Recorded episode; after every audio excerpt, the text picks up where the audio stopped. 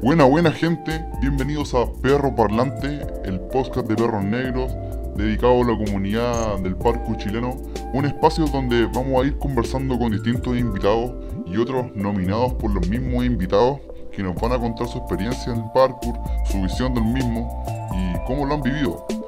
Hoy, para dar inicio en este primer capítulo, nos acompaña C. Carlos.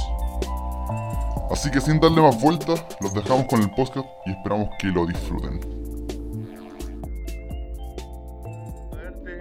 Eh, agradecer igual de que estés aquí como compartiendo con nosotros a la distancia eh, y, cachar, eh, no sé, pues en este caso, ¿qué, ¿qué es lo que piensas o cómo es tu preparación previa eh, antes de, digamos, un objetivo, un salto?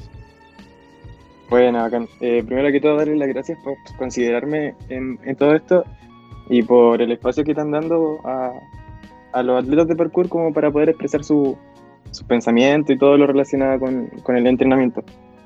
Y con respecto como a lo que es la preparación, eh, claro, últimamente como que he tratado de incluir una preparación física, ya que he tratado como de eh, aumentar la exigencia en los saltos y esas cosas. Entonces, la idea siempre es tratar como de mantener en equilibrio tanto la mente como el cuerpo. Entonces, no podemos dejar de lado, si es que queremos progresar o llevar un poco más allá nuestros límites, el propio cuerpo, que al fin y al cabo es quien recibe todo el impacto y todo, eh, como el, los saltos físicamente. Entonces tenemos que prepararlo para, para, todo eso. Entonces lo he estado entrenando como con entrenamiento físico, con pesa y con una planificación que se me dio la oportunidad de poder contar con un entrenador que me hace como la planificación para, para estos entrenamientos de preparación física. Buenísimo. Una buena prueba. Sí, sí súper Igual asesorándote con gente profesional, igual, igual bacán. Sí, sí, sí, es lo ideal, porque por ejemplo yo antes entrenaba más que todo por mi cuenta, como por, o sea, igual trataba de leer, de buscar información sobre entrenamiento y todas esas cosas, pero obviamente yo no, no, estoy estudiando eso, entonces es difícil como que sea algo realmente guiado hacia lo que nosotros buscamos. No, entonces claro. obviamente un profesional sabe cómo, hacia dónde orientar tu entrenamiento para optimizar mejor las ganancias y, y sacar tu mejor rendimiento. Buenísimo, hermano. Oye, y eh, del lado opuesto a lo físico, no sé si opuesto en realidad, pero de otra parte, el lado más mental, eh, ¿cómo lo veis en cuanto a, la, a los últimos saltos que te habéis pegado? Eh, ¿Es similar la sensación o es cada salto distinto? Cuando te enfrentáis a, a cada spot, ¿lo veis diferente? ¿Qué pasa por tu cabeza en los últimos saltos, weón? Sí, de hecho yo diría que la, la, la parte de preparación mental es un poco eh, más exigente, de hecho, que la propia preparación física, porque no es una cosa de que uno prepare, no sé, en dos meses, tres meses, como tal vez puede ser la preparación física, eh, sino que es como a lo largo de todos los años de entrenamiento donde uno como que se pone a prueba en un solo salto. Entonces, es un poco, que es un poco algo que toma mucho más tiempo eh, que en relación a la preparación física. Entonces, obviamente cuando uno de repente se enfrenta a un salto que es un poco más grande o, todo, o cosas por el estilo, como que hay todo un trabajo detrás, pues en este caso, eh, harto tiempo entrenando, entonces eso más que todo, o sea, hacer como cosas similares e ir progresivamente como todo, no eh, tratar de exigirse al máximo eh, al principio. ¿Y cuánto ya entrenándose, Carlos? En enero de este próximo año que viene cumplo los 10 años entrenando, ahora llevo como 9 años y medio más o menos. Buenísimo, súper bien, buenísimo. bacano. Y dentro del tiempo que, que lleváis haciendo parkour, ¿en qué momento, por qué te diste cuenta que teníais que hacer prepa física? Eh, en el momento que me di que tal vez eh, no era una persona como talentosa para la disciplina y que tenía que, que si quería llevar mis límites un poquito más allá, eh, tenía que poner de mi parte para poder eh, ampliar mis capacidades físicas, para poder eh, llegar a límites un poquito más lejanos a lo que en mi cuerpo estaba dado así como por defecto, por así decirlo. bueno. Entonces, la preparación física eso es lo que hace, como que amplía tus capacidades para poder llevar tus límites un poco más allá. Y obviamente uno nunca va a estar exento de lesiones, pero sí reducir el riesgo de, de tenerlas. ¿Y las lesiones no tienen algo que ver igual con tu, con tu preparación o con el reforzar el parkour que tú ya hacías? Sí, totalmente. O sea, al menos yo cuando, a lo largo de estos años entrenando he tenido caleta de lesiones, entonces, eh, si bien no han sido como tal vez por algo físico como tal, sino han sido de hecho como momentos inoportunos en los que me he lesionado, pero totalmente la preparación física te ayuda, como dije anteriormente, a reducir este riesgo de lesión, que obviamente siempre vamos a estar eh, propensos a, a cometerlo, pero lo reducimos significativamente. Sí, pues, también. O sea, ser, ser y durar, como, como siempre se ha dicho, igual, pues, ser fuerte va a ser útil. Sí, pues, totalmente. ¿Cuánto tiempo lleva ahí con lo del tema de la preparación misma? Como ya preparando Eh, tu cuerpo físicamente, directamente enfocado en el parkour. Empecé por mi cuenta cuando ingresé a la universidad, que fue el año 2017. Pero era como algo totalmente desordenado y no era como organizado ni, ni lo mantenía como de manera disciplinada en el tiempo, sino que entrenaba una vez a la semana, dos veces a la semana, había semanas que no entrenaba. Y ahora este último del año pasado, que conocí a eh, Gerardo, que es un- en este caso mi entrenador que me ayuda con las planificaciones, eh, me ayudó a ordenarme eh, muchísimo, muchísimo. Y desde el primer mes, desde que empecé a asesor- asesorarme con él, eh, sentí como que el cuerpo reacciona de una manera distinta porque estaba orientando tu entrenamiento hacia un lado en específico, que es como tratar de optimizar el rendimiento en la disciplina que practicamos nosotros, que es el parkour. Buenísimo. Claro, llevarlo al siguiente level. Claro, sí, esa es la idea. Oye, eh, tengo dos preguntas más particulares. ¿Cómo veis tú el futuro del parkour chileno, según tu visión claramente y tu experiencia? ¿Y qué les diría y a los cabros que llevan menos tiempo que, que tú o que, o que el resto? Porque no sé, que llevan un año, dos años. Ya, eh, primero con respecto al futuro del parkour en Chile, eh, la verdad que yo creo que se está viendo caleta de instancias donde está generando como la oportunidad de que se inserte mucha gente, por ejemplo en lo que es Rancagua, eh, con el Parkour Park. eh, yo he, tenido la, la instancia de poder estar ahí y he visto que mucha, mucha gente tan interesante y que lo bueno es que eh, le están, se lo están enseñando de buena manera, un poco más ordenado. Era un como poco lo que era antes igual, pues igual con, yo creo que güey, a ti igual te pasó que eh, uno no tenía a nadie que le dijera, oye hermanito, cuídate. po".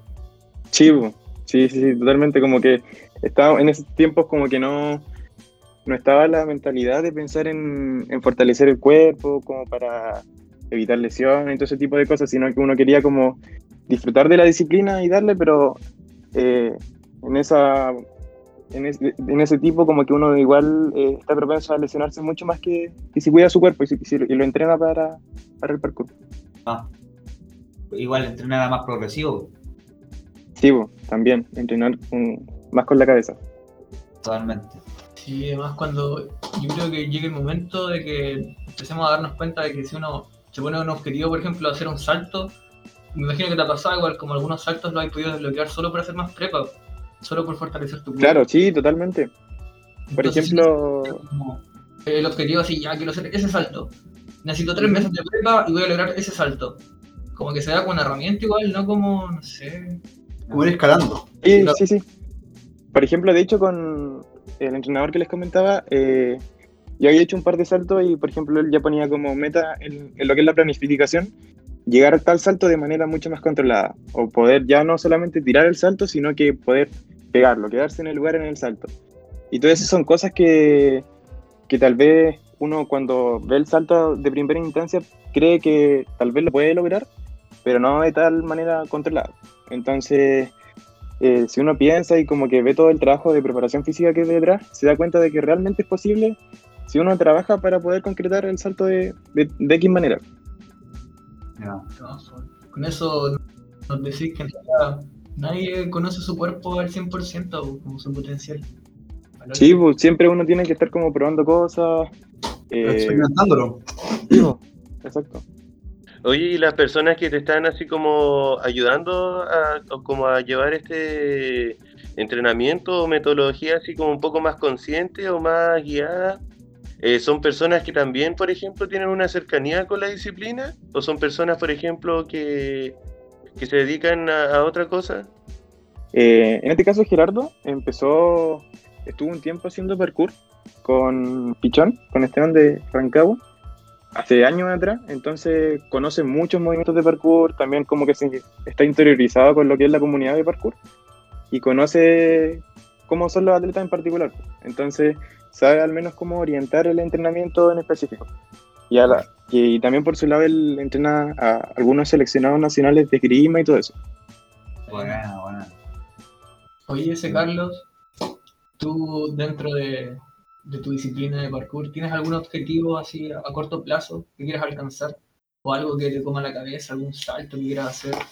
O no sé. Eh, en Santiago hay hartos como desafíos que tengo pendientes, así, pero si me pongo a pensarlo ahora mismo, como que no tengo nada concreto, así como específico, pero sí a largo plazo, más que a corto plazo, como me lo comentabas, eh, me gustaría como poder generar eh, un espacio donde se unan como varias disciplinas, que yo creo que le hace bastante falta eh, en Chile en general, porque por las condiciones que tenemos actualmente está súper difícil. Lo había logrado Essence de Santiago, pero por las condiciones, por el coronavirus, eh, se tuvo que cancelar. pues. Claro. Pero Oye, yo creo que es como un sueño igual- que tengo prácticamente. Dime. Eh, es re interesante que, que comenté eso, porque igual es algo que veníamos trabajando, igual nosotros que queremos como aportar, igual como perros negros, hicimos la última junta nacional, fue el anti-Yampo. Ya, ya. Y, y igual experimentamos básicamente lo mismo, tratar de unir más disciplinas, meterla al conjunto del parkour y unificarlos más como una utilidad, pues salir a recorrer spots donde hacían, por ejemplo, eh, skate, Nos fuimos al, al skate para entrenar y nos tomamos el lugar, nos adaptamos al lugar, ¿cachai? Y no, no de mala forma con los skaters, pues, sino eh, Compartiendo. compartiendo con ellos. Pues. Bueno, bacán. Sí, pues en el fondo eh, compartimos que somos eh, disciplina o deporte urbano, entonces sabemos al menos cómo va la cosa. pues. Podemos como compatibilizar en ese caso y entrenar juntos. Pues. Sí, pues.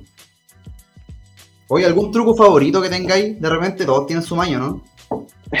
¿Truco así como mortal o No necesariamente, pues de repente puede ser como alguien que le gusten más las movimiento? ondazos, Ah, algo sí. dale, Eh, los compres. ¿Qué cosa? Los, los compres. Gato press. Compres. Buenísimo. Sí, me gustan mucho, mucho, mucho.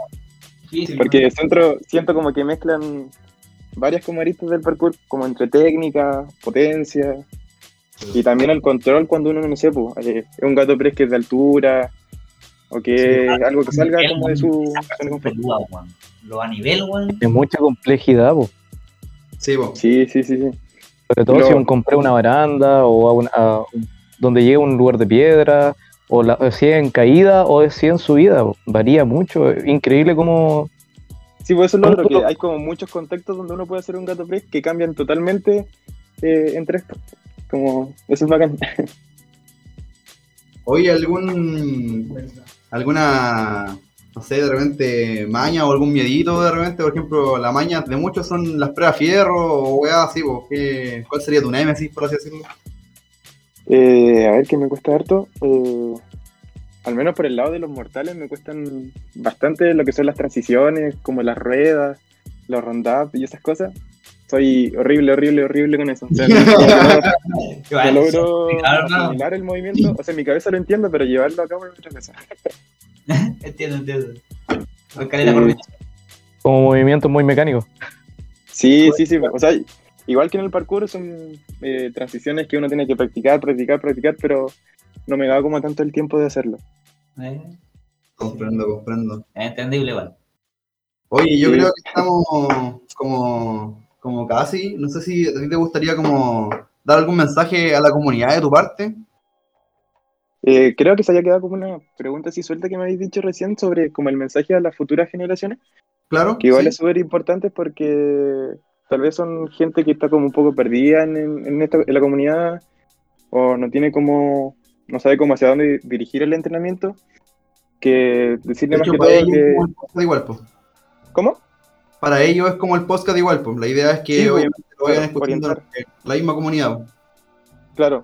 Eh, primero que todo, no sé, por ejemplo, ahora se están abriendo hartas oportunidades y creo que es como un tema para conversarlo tal vez en otro podcast, que es el tema de las competencias y ese tipo de cosas.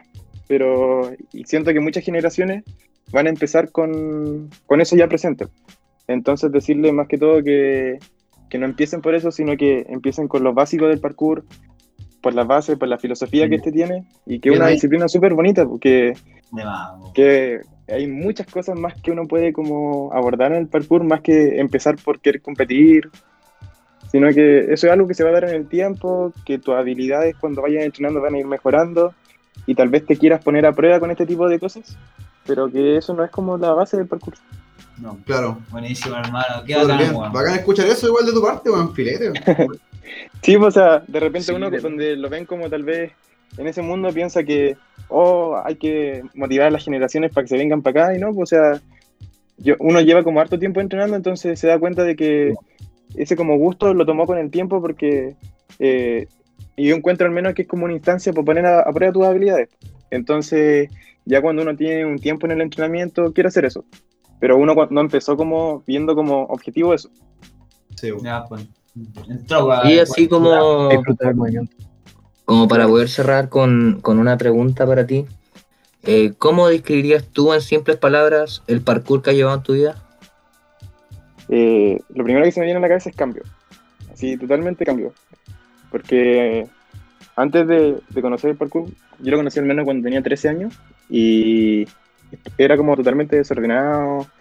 No tenía como, o sea, igual es difícil que a esa edad uno tenga como algún objetivo, pero siento sí que me ordenó, que me disciplinó mucho y con el tiempo eh, me generó como eh, perseverancia en todas las cosas porque el parkour es algo que se puede aplicar a la vida misma.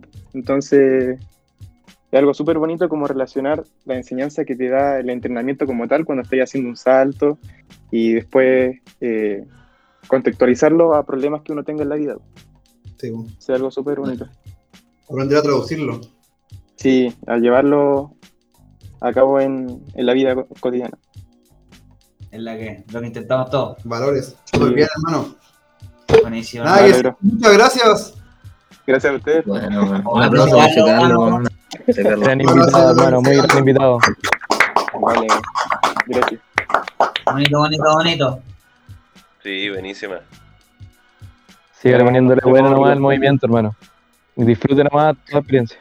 ¿Estaría interesado en quizás participar de una siguiente sesión del podcast? Igual, eh, más enfocada también el último que, que señalaste, del comienzo igual de, de las siguientes generaciones están al, al ámbito competitivo. Sí, yo feliz, bueno. Todo lo que tenga relación con el parkour, feliz. Bueno. Ah, me- Muchas gracias. Gracias a ustedes por invitarme. weón. Ojalá que, que sigan con esto porque es algo súper bonito y útil también para mucha gente. Sí, hay que qué hacer bonito, la mejor forma de crear comunidad y empezar a encauzar las generaciones que vienen. Sí. Está bien. ¿Van a seguir ahora con, con más gente? ¿Tenían No, la eh, nota o no? Hoy día era el piloto, era y solamente tú, hermano. Sí. Ah, ya, tú. Ahora vamos a parar de grabar. 0-0. Vos, aquí se termina, de hecho, este es el fin del podcast, hermano. Muchas gracias por participar. Bienvenido a Perros Negros. Ah. Vale.